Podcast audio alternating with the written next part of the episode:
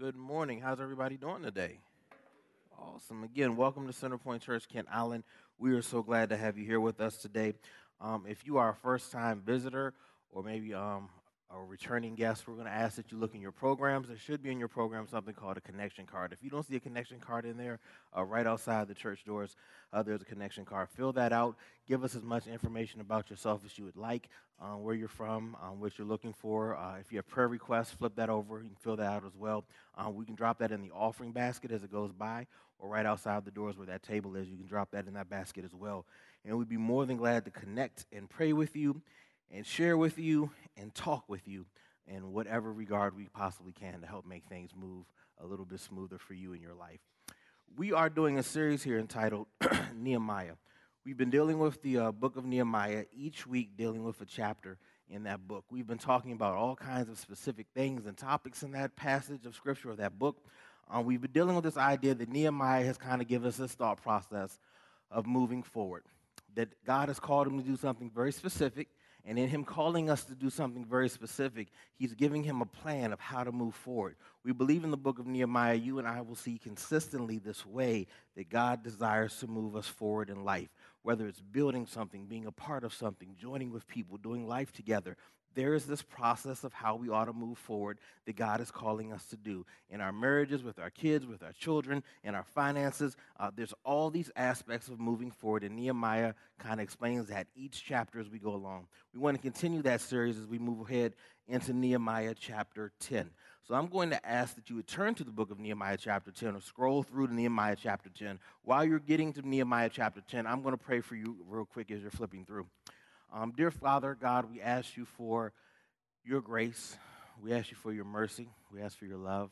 We ask for your kindness. We ask, Father, that you would open up our ears and our hearts to receive your word, that you, Father, would take these next few moments and would sanctify it for your good purposes, that this word, your truth, would work in our lives and push us to move forward. In Jesus' name we pray. Amen. I'm going to ask that you guys would stand with us as we read God's word. The book of Nehemiah, chapter ten, verses, or starting at verse twenty-eight, and it reads like this. Then the rest of the people, the priests, Levites, gatekeepers, singers, temple servants, and all who had separated themselves from the pagan people of the land in order to obey the law of God, together with their wives, sons, daughters, and all who were old enough to understand, joined their leaders and bound themselves with an oath. They swore a curse on themselves if they had failed to obey the law of God as issued by his servant Moses. They solemnly promised to carefully follow all the commands, regulations, and decrees of the Lord our God. Amen. You guys may be seated. What's going on in this passage of Scripture in Nehemiah chapter ten? Um, something is taking place that's very, very, very significant that I want to share with you the idea of what that is. So today we're going to do a little bit of participation. Are you guys ready? I never get big cheers when it's time to do participation. Are you guys ready? All right, here we go. All I need you guys to do today for these next few moments is to repeat after me. Here's what I want you guys to repeat after. So repeat after me. Here we go. I love you. I believe you are God's gift for me. I take you to be my wedded spouse, to have and to hold for this day forth, for better, for worse, for richer or for poorer, in sickness and in health, to love and to cherish until death, with a deep sense of thanksgiving to God, I promise to be true, and I now accept my role as your spouse as long as we both shall live. Now, this may sound familiar to you guys, and if you're sitting there, you're kind of like, eh, what's, uh, what's that? These are the wedding vows that we go through as we get ready to marry a husband and a wife. Um, instead of spouse, I would say husband, and when we get to the wife, we would say, you know, wife or bride or whatnot, but these are the wedding vows that we place before our marriage ceremony.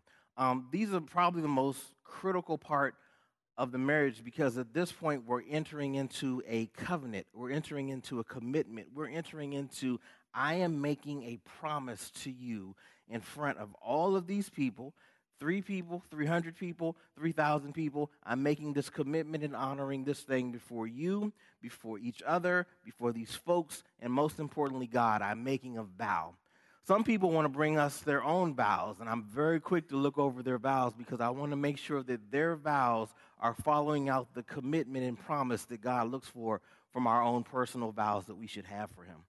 These vows are saying that I already understand that I love this person, that I'm with this person, I agree with this person, we've been doing life together with this person, but I'm taking my commitment to this person to a whole nother amazing higher level. And that's why the vows are so important in a marriage. Are you guys with me? The people of Israel, these people that have come back to have come back to this place where this wall has been built, where, where Nehemiah has brought leaders together and started to place this wall up and put this wall up and get this structure. People are starting to move back into town. People are starting to uh, to do life again. And this place where they were driven out of, this place where they were enslaved and taken out of their place, they've now come back home and they're starting to learn about God again. They're reading about God. They're studying God's word. They're hearing about God. They're celebrating with other believers. And now they start to make this vow. They begin to make this commitment, this promise that, yes, we are Christians, or yes, we are we are saved. Yes, we believe in God. Yes, he's our, our Savior. But now they want to take things to a whole nother level. They begin to get a plan in place of making a vow and a commitment to the God they serve. I want to express and explain to you that if you are ever going to move forward in life, there comes a point where you have to get a plan in place to move forward spiritually. And they share with us five key points, five significant points, in order to have a spiritual life that takes off and accelerates in a way that is, is focused and locked in on God, is that they start to make a commitment, and then the commitment equals out to living out the plan. Are you guys with me so far? I have, and I, I relate a lot to sports, so I talk about sports a lot. I have these, these boys that are playing sports, and it's not just that they're playing sports, but in order for them to be um, super athletes, they have to live out a plan, a committed plan to be successful. It's one thing to be on the football field, run up and down and hit people, throw a ball, and then call it a day. It's another thing to live the lifestyle that you claim to be as a football player. You guys with me? A football player can get on the field and play, and they're done. But a committed lifestyle of a football player means you got to work out in the off season. It means you have to do things. You got lacrosse. You got to do stuff in the off season. You guys got to work out in the off season. You got to lift weights. You got to change your whole diet if you're trying to be a committed, going places football player or athlete. I have two boys, and their whole meal plan has changed. Because the goal is to get them not from just being football players, but these super athletes, whatever that means. It, it means commitment. It means finances. It means investment. It means a plan for them. My oldest son has to eat six meals a day. Six meals a day. Because in order for him to be the size they want him to be, he has to bulk up from two twenty-nine to two sixty by August. There's a plan. There's weightlifting regimens, and there's food, and there's intake, and all of those things cost time and, bless Jesus, you get it. We're a family of six. We get a rotisserie chicken for our family, and we can split that sucker up. And we can bam, bam. Y'all been a giant. You know when times are tough and you guys late night. And, you know, not tough, but it's late nights and you're getting home late and you just get a rotisserie chicken.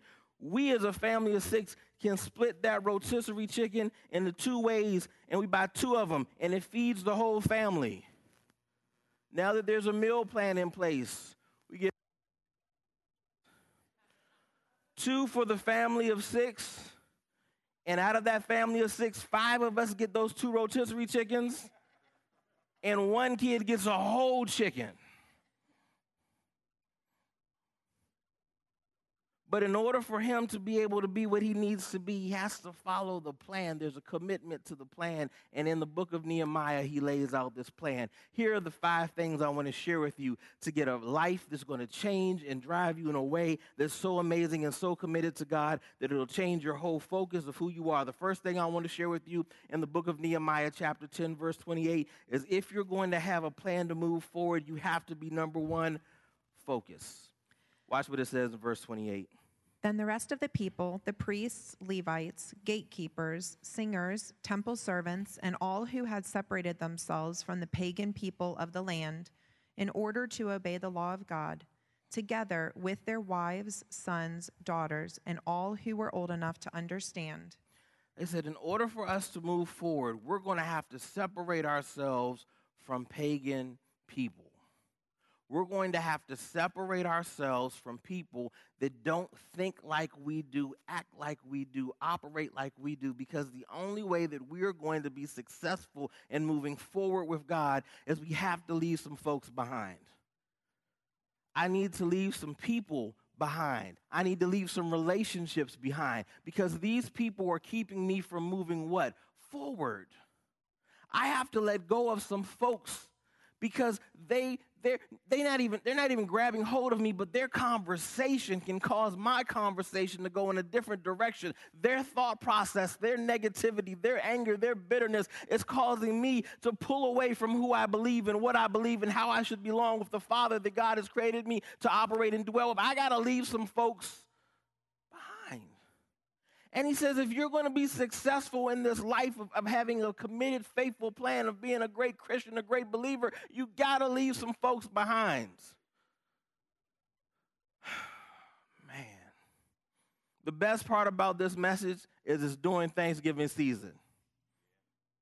I am so tired of going to, to houses and seeing relatives I don't want to see, laughing at their ignorant jokes, laughing at their stupid foolishness, placing a wall around my heart and mind an hour, two hours before I even get in the car to go to their house because I got to deal with their craziness. It's just, I'm the only person that deals with that on Thanksgiving. I'll just talk for me for a second. And it's not like I don't want to be around certain people. It's just that certain people, just their attitudes, their their mentality, their their their their negativity, their rudeness, the, ah, ah, ah, just gross. And we justify it because it's our family. I'm getting to a point I, I'm really okay with like a hungry man dinner on Thanksgiving. Slap that joke in. Maybe I go to Mission B B Q the day before and do my own Thanksgiving. Maybe instead of a family of thirty, we just need to be a family of six. Maybe I need, uh, Uncle so-and-so, come back next week. All right, so here's, so here's what's happening. Everybody, here's, Rosie's not here today, so I can go a little deeper today. Here we go. Most of her family doesn't. They're not, they're not going to listen to these podcasts anyway, so it doesn't matter. Here we go. So Rose, Rosie's not here today. Tyler has a game, uh, Turkey Bowl. They're in the championship, so they all the way in Baltimore County, way over in Baltimore County. So they got a game that's happening in like a, a couple of minutes. So they're over there in Baltimore County. I'm here. Here's what's happening. Every Thanksgiving, we go over um, a relative's house on her side of the family, and we do Thanksgiving. You guys with me?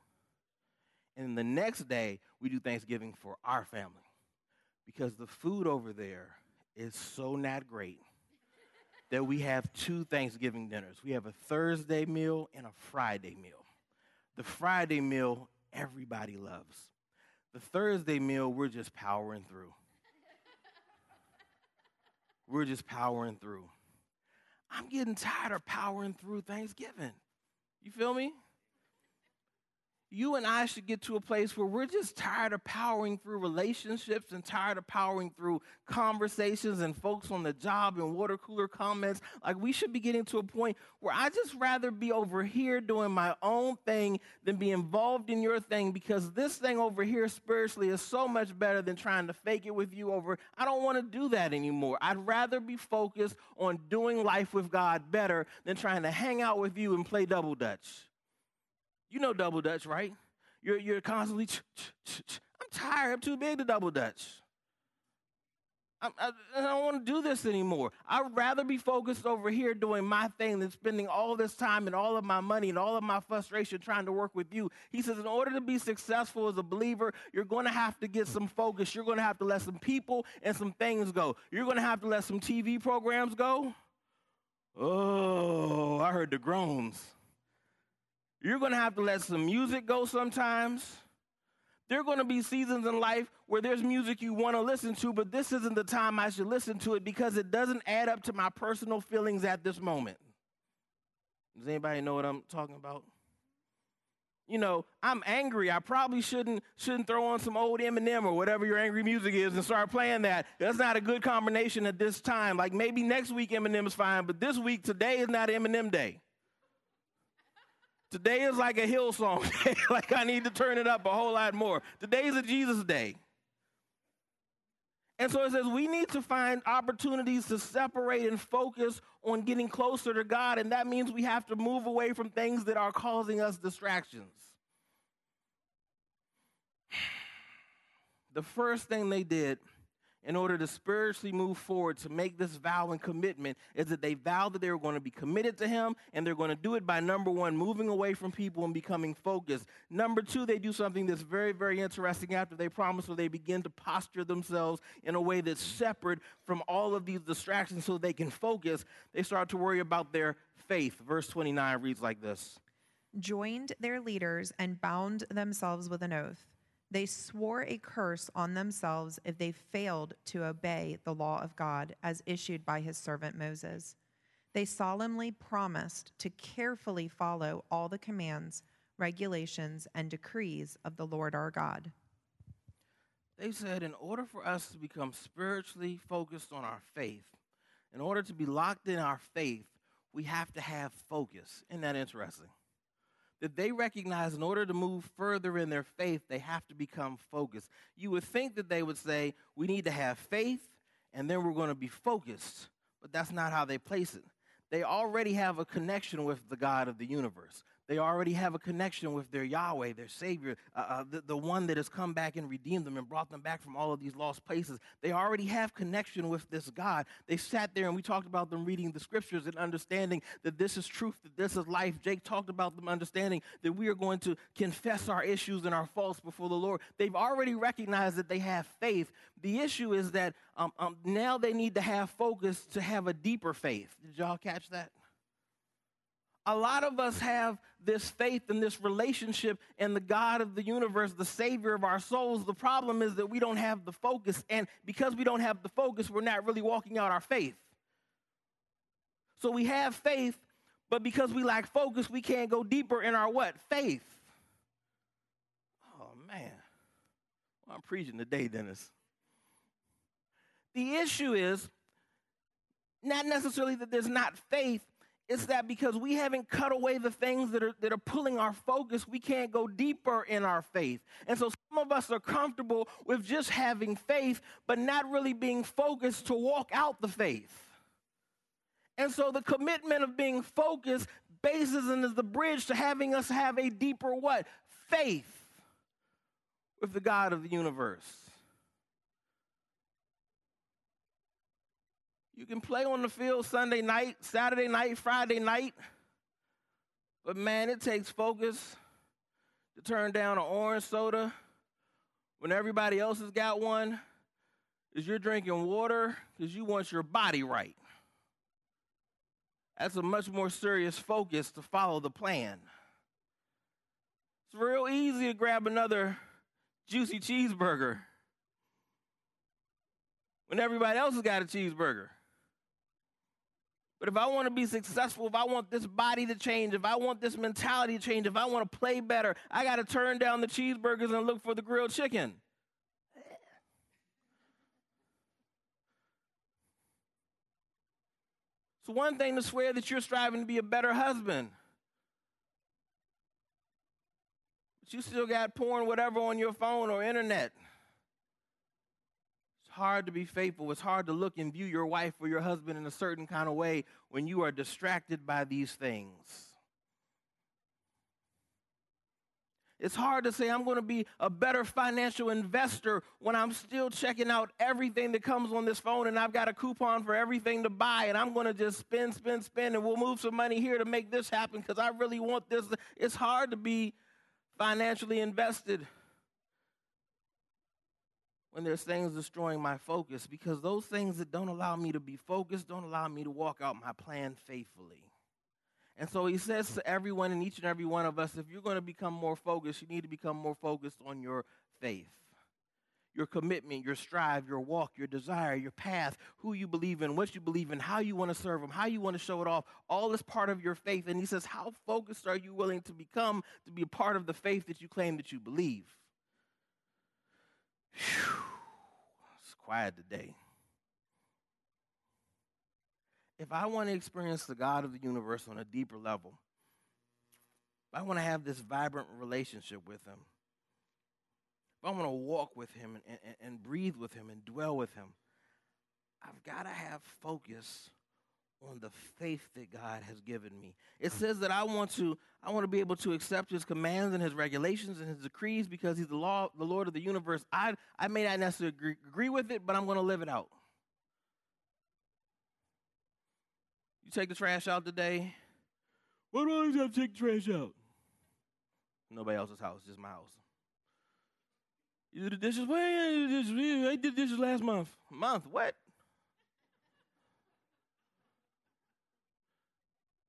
You go with your brother to the bathroom. I just went, he just took him to the bathroom the last thing we did.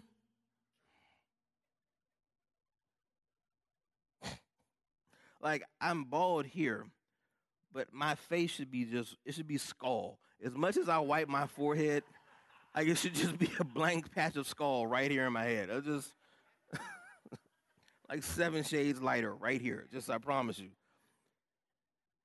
And even though you don't get why I'm telling you to do X, Y, and Z, I'm looking to build character in you. I'm looking to build integrity in you. I'm looking to build faithfulness in you, that you could walk this thing out when Daz doesn't tell you to do it.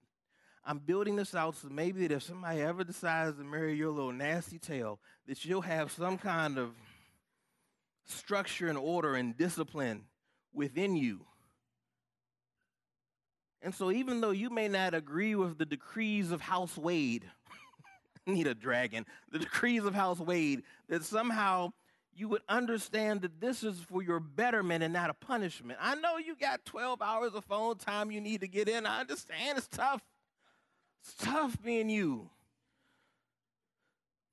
But this requirement is so that you can be better in life and who God desires for you to be. He says, listen, these laws and these decrees, these things that you may not necessarily agree with, that you may not want to be a part of, that you may not want to submit to or humble yourself to. Uh, you may not want to look like a Christian in this car ride after that dude cut you off. At this moment, I need you to look like Christ beyond what you want to look like Christ. And he says, when you can focus on your faith, that's fine-tune you to be focused on what you believe, who you believe, how you believe, when you live this thing out on a consistent basis, you will begin to start to move forward spiritually on levels you never imagined. But you got to focus on what you believe, humble yourself even when you don't want to, to words and to God's truth that you may not necessarily feel at this moment. Point number three, he says, family. Nehemiah ten thirty reads like this. We promise not to let our daughters marry the pagan people of the land and not to let our sons marry their daughters. Now, this scripture is used uh, like out of context in a lot of different ways, and, and, and some people with, uh, with racial issues say this is why certain groups shouldn't marry certain groups. It's not what was, being, what was happening at this time. What was happening was that we identified um, a group of people by what they served. So a certain race in this time period served a certain God. And so the issue wasn't necessarily the race, it was that this race of people was associated with a certain kind of belief or principle or teaching or theology. And so what was taught was, don't get with people that have different theology from you. Don't get with people that have different belief processes or different uh, uh, processes of how to walk out and live their life and their faith. We want you, sons and daughters, to be connected with people that have the same spiritual goals as you do. You, you guys with me? And so they're teaching their children uh, not about necessarily race, but there are certain theologies with certain people you don't need to get involved with because their theology could change your theology. Your Christian experiences could be totally different, involved with the wrong kind of folks serving the wrong kind of God.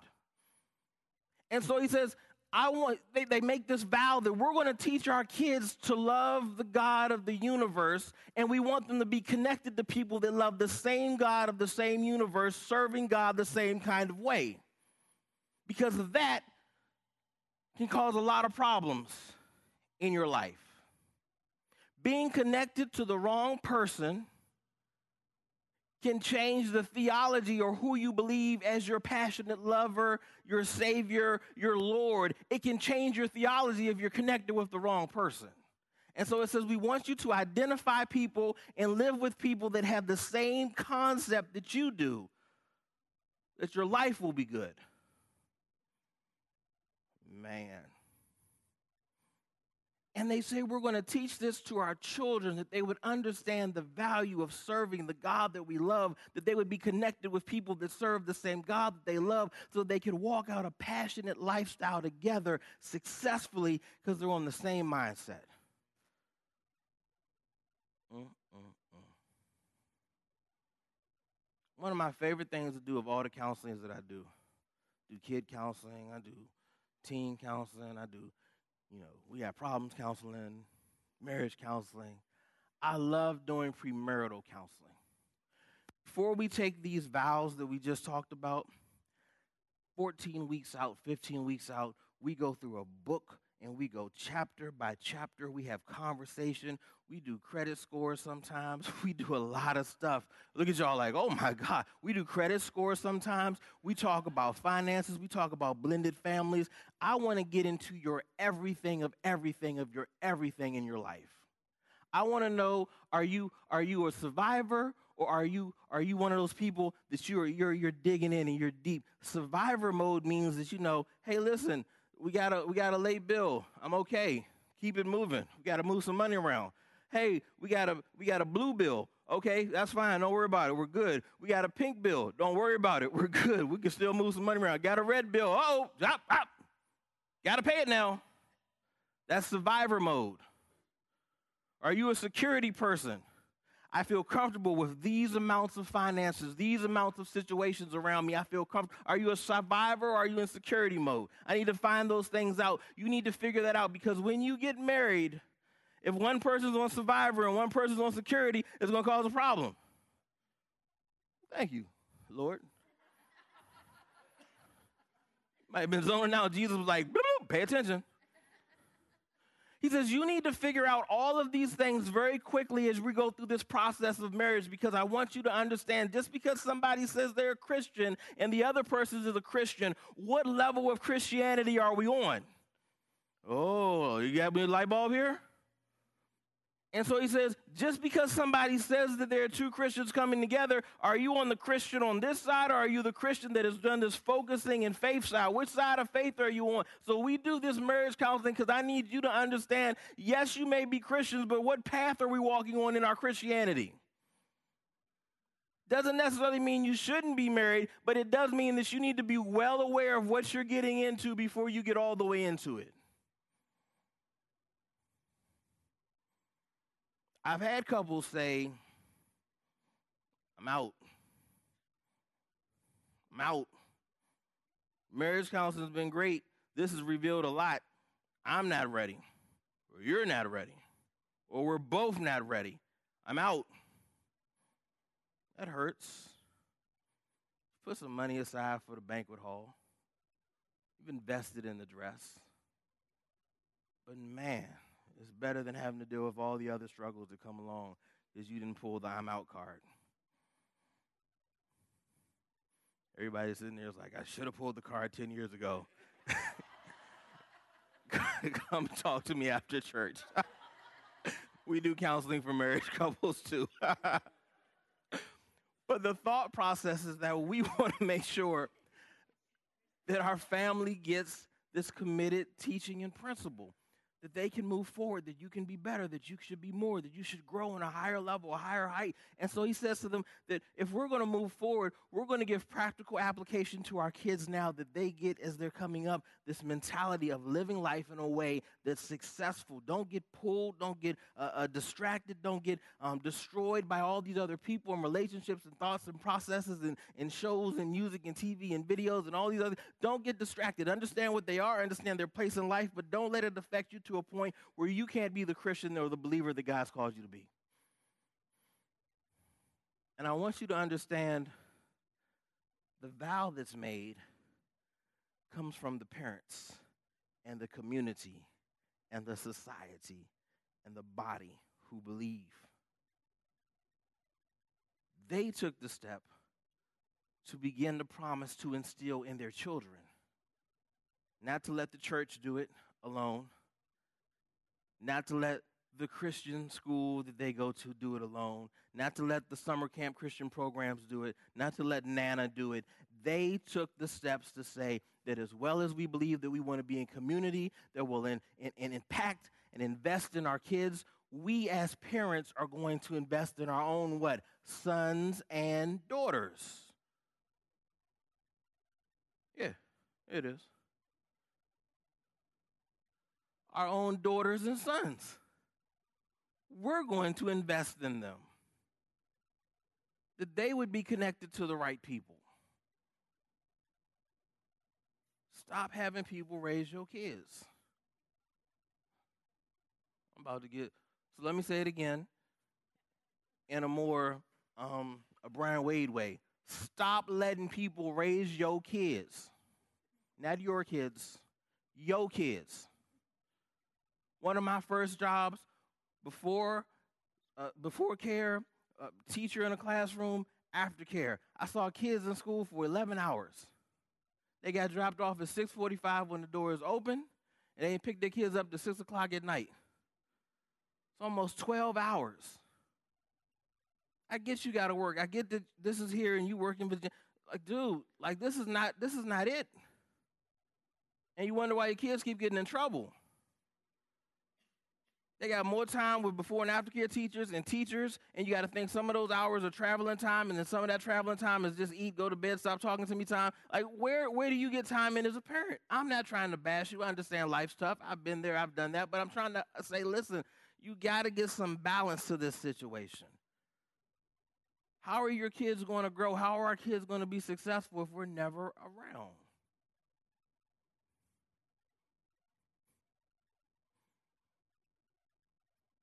We have to be the ones that set the tones for our children. We have to be the ones that put things in place for our kids to be successful. Point number four. Y'all are looking at me crazy. Point number four. Forgiveness. Nehemiah ten thirty-one reads like this. We also promise that if the people of the land should bring any merchandise or grain to be sold on the Sabbath or on any other holy day, we will refuse to buy it.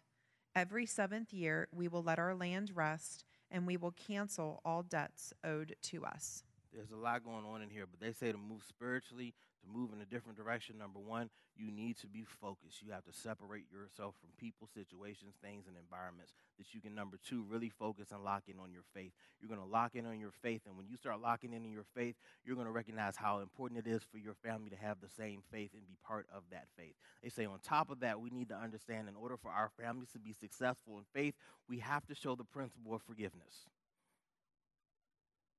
And they show this principle of forgiveness, of understanding it is important to work, it is important to do uh, all these things, it is important to sell and to sow, it is important that our lands are healthy, but there's a important time after we work this land that we have to take a break. We want to take the seventh year off to let our lands replenish and let God just do amazing things and all these opportunities, all this stuff going on here. And then they get to this point where they say, listen, there are going to be people that owe us money, and we're going to forgive them.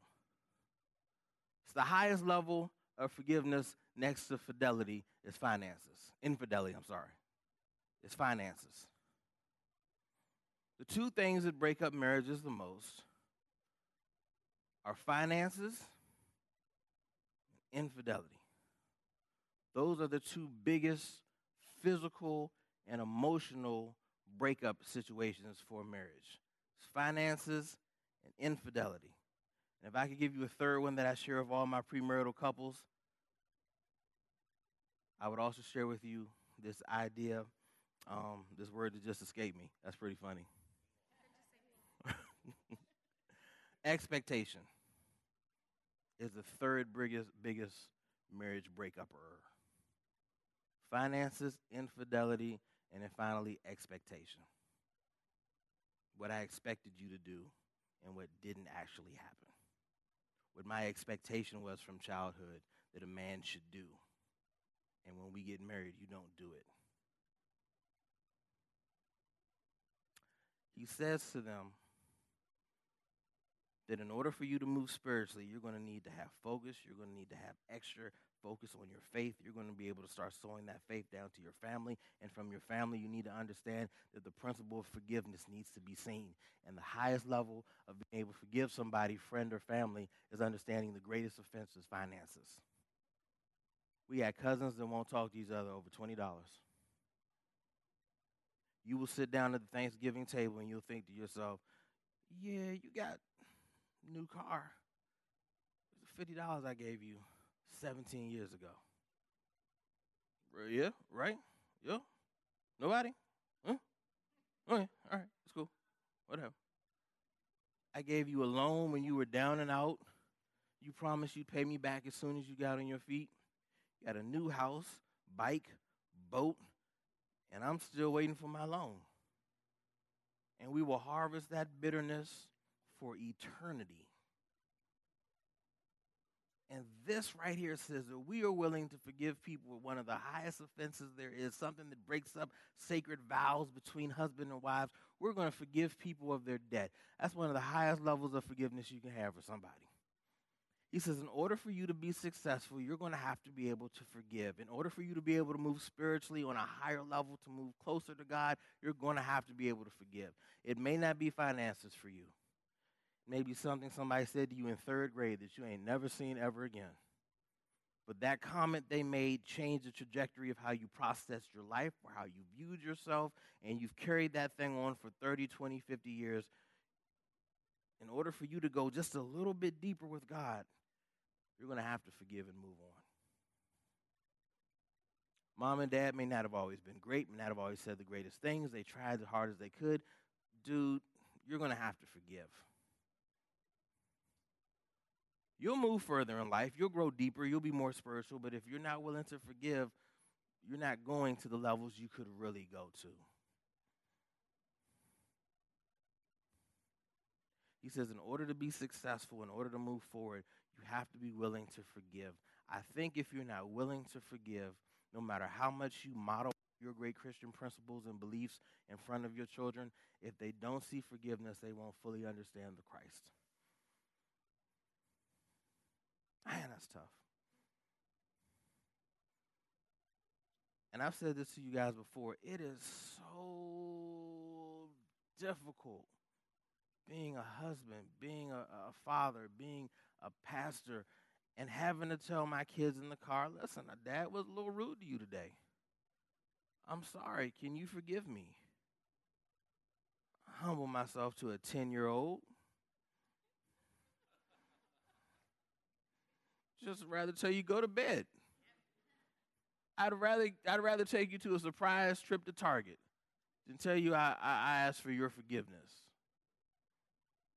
But if Dad can't model, if you hear the ding going off like I'm hitting points. Y'all don't hear that? I'm dropping bombs, baby. This is great. Like, God's like, check. He's like, I love it.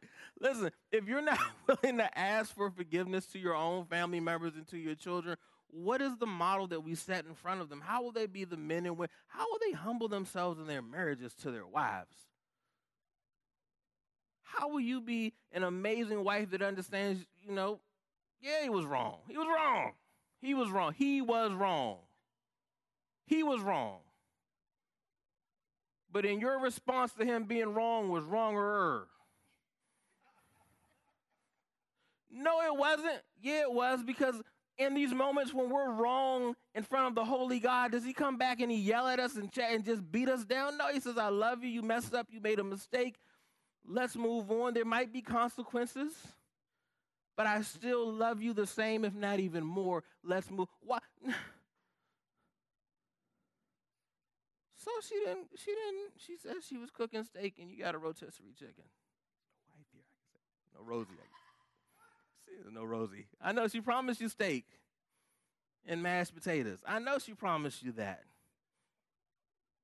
Yeah, Chinese, I'm sorry. Sorry, shrimp and broccoli. Wasn't what you were looking for. My bad. Are we going to really not talk to her for the rest of the night because you got shrimp and broccoli? Shut up, you ate. Why don't you, why don't we go a step? Oh, my voice is so high. When has it ever gotten this high? Why don't we, why don't we ever? why, why don't we ever just be like, you know what, listen. What's going on? We've had we've had takeout food like four nights out of seventeen or, or whatever, some magical, weird, random number. Uh, what do you need for me to do to help us get dinner together? More. Because you're worried about, now you're talking about money's tight, and I'm telling you money's tight because we keep eating out every night. Well, what do you need me to do?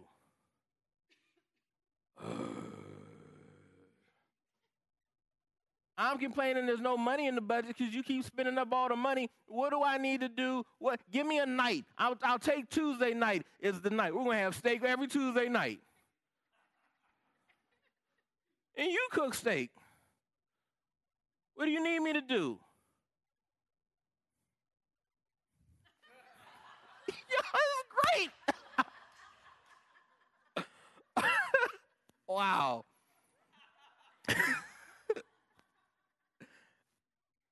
Who's doing that? you get a, you get three percent of the offering today. Oh, my God. You're so on it.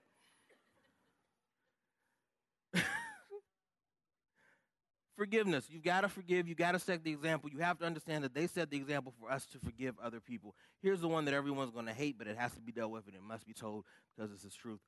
Um, the functions of the church. Verse thirty-two reads like this. In addition, we promise to obey the command to pay the annual temple tax of the one-eighth of an ounce of silver for the care of the temple of our God. Let's see if the bell goes off this, this point. He says, listen, he says, in order for you to be successful, he says, you're going to have to make a vow um, to, to, to focus in. You're going to have to make a vow to be about um, your faith.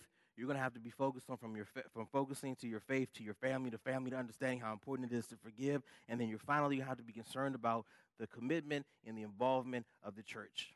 You're going to have to give to the church. Your local place where you worship, you need to give. The place where you are connected to, you need to give. If you see some other stuff you want to give to as well that's going to change the lives, give. But if you are locally within some kind of organizational, uh, structured church, building, facility, whatever, you need to give because the church has a job, and the job of the church are these things that I want to share with you. The first one I want to share with you is this. You have to invest financially. Reading verse thirty-five and thirty-eight reads like this. We promise to bring the first part of every harvest to the Lord's temple year after year, whether it be a crop from the soil or from our fruit trees. A priest, a descendant of Aaron, will... will be with the Levites as they receive these tithes. And a tenth of all that is collected as tithes will be delivered to the Levites, to the temple of our God, and placed in the storerooms. There's a lot of things going on, but basically what's happening is that they're saying they're going to take their financial commitments and that we're going to take the tenth of what we have, um, whether it's fruit, whether it's trees, whether it's animal, whether it's finance, we're going to bring it into the church so the church can properly distribute that. The church's job is to take what you give, a tenth of what you give, a portion of what you give, to put it into the church so the church can be committed to serving the community. A lot of people want to know where our money's going. I'm glad you asked. Next week we'll have a financial meeting. We'll have a church business meeting. We'll talk about where finances are, where finances are going. You'll see how we're affecting the community. You'll see how we're affecting the country, how we're affecting the world with the finances that you give. You'll see where those monies or those finances go so that they can benefit this place and how we can operate and how we can do and how we can maneuver. You'll see how these finances go into people's lives that we've helped uh, help take care of certain issues and needs that they've had as they've come to the church and asked for us. Some of them are not even members of this church, but the fact is they have a need, and if we have it, we'll give whatever we can. That's what the church does. That's how the church should operate. That's how the church works.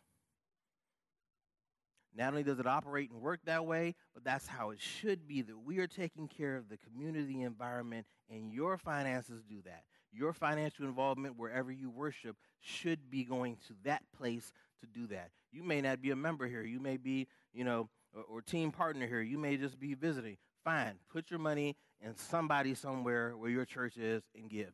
You're here, but your church is in Chicago. You've been here for the last six years. Whatever. Keep giving your money to Chicago. You've been partaking and eating of all this great Bible knowledge and Christian love and fellowship. You should probably transfer those funds over here so that we can do some greater things. But I will say this. If home church is, is over there in Chicago, give your money to Chicago. They need it. If you're here, split it up. Send it over here and send it to Chicago. fifty-fifty, forty-sixty, thirty-seventy. Whatever. I'm not good with percentages after a while. Whatever. Give to the place so the place can start to serve and meet the needs of people. Meet the needs of the environment. Meet the needs of people that are hurting. I do pastoral counseling. It's an honor and a privilege to be able to serve you guys. I have people to come up to me and ask me, well, how much do you charge for counseling? I'm the pastor of your church. Let's talk. Don't worry about money. Don't worry about fees. Don't worry about funds. If you hit me on the website, I'll give you a price. If you're not a member of my church, y'all get the difference? Get all this great Bible counsel for free. You remember the church. We have people in this church that can sit down with you, leaders that can talk with you, share with you, give you words of wisdom. We have elders here that can share with you. You might pay one hundred sixty dollars without a copay at some place. You get that for free. It's almost like paying into a plan. It's great. The bottom line is your finances need to go where your place of worship is so they can benefit the people, benefit the environment, the community, the country, people outside of this country. Your finances and you being able to be committed to God is a reflection of your finances. No ding. All right, let's move on. So use them all in that whole forgiveness piece. Um, here's the last thing I want to share with you about your, the functions of the church. It says invest in, um, invest in finances. And then lastly, invest in fellowship. Your functions of the church, your finances help invest in the fellowship. Check this out. This will provide for the bread of the presence, for the regular grain offering and burnt offerings, for the offering on the Sabbaths, the new moon celebrations and the annual festivals, for the holy offerings and for the sin offerings to make atonement for Israel. It will provide for everything necessary for the work of the temple of our God. It says that when you invest financially in the functions of the church, it helps a church to be able to operate, to move, maneuver, give, share, um, help increase the lives of people in, in, in multiple ways. And the other thing it does is allows us to have fellowship. They mentioned these festivals. These festivals, Jake talked about these last week. These festivals are things where they are worshiping God, but they're also coming together. We talked about this two weeks prior to Jake, uh, that these things allow us to share in the growth of who we are, fellowship, connection, relationship. This allows us to grow as people. If you are not connected to other believers that are striving to go down the same path you are, you're walking a very lonely road. I'll say it again. If you are not connected with other believers that are striving to go down the same path and road, you are walking a very lonely road. And I would probably think that if that's the case, that you're not walking with people that have the same desire and purpose, then you're probably connected with some people that are causing you to lose your focus. And if they're causing you to lose your focus on your faith, then your faith is probably less than where it needs to be. Y'all see the connection there? In order for you and I to move forward, we have got to be with people that have a relationship, that have fellowship, that want to grow, that are life groups, Bible studies, um, church after on Sunday.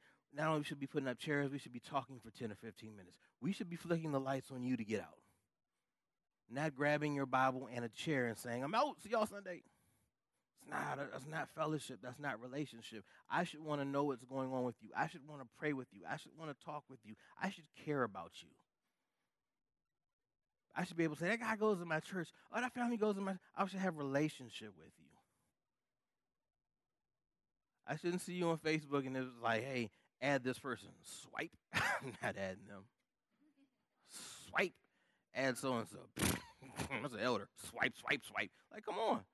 Fellowship. We're family. Let's talk. I, as a pastor, should ask eventually, I haven't seen so-and-so in a couple weeks. Where is so-and-so? I just did that elders meeting the other day, right? We're having an elders meeting. And I'm like, by the way, I know we're important business, article number three. Where is so-and-so been? That's what, what family does. We check in, we ask, or we ask somebody that's connected so that we know and we can pray. Here's what I want to share with you. If you don't get anything else away from this besides bells and chimes today, here's your takeaway. Moving forward means faithfully living out a focused plan. I'll say it again. Moving forward means faithfully living out a focused plan. In order to be successful in your spiritual walk, you are going to have to have a plan that you are faithfully living out and focused on. If you're going to have a marriage that is significant and successful, you guys are going to have to have planning meetings. You're going to have to sit down. You're going to have to put in place what works and work it out. And if it doesn't work out after the first six months, I say give everything six months. Then we come back to the drawing board and let's do it again.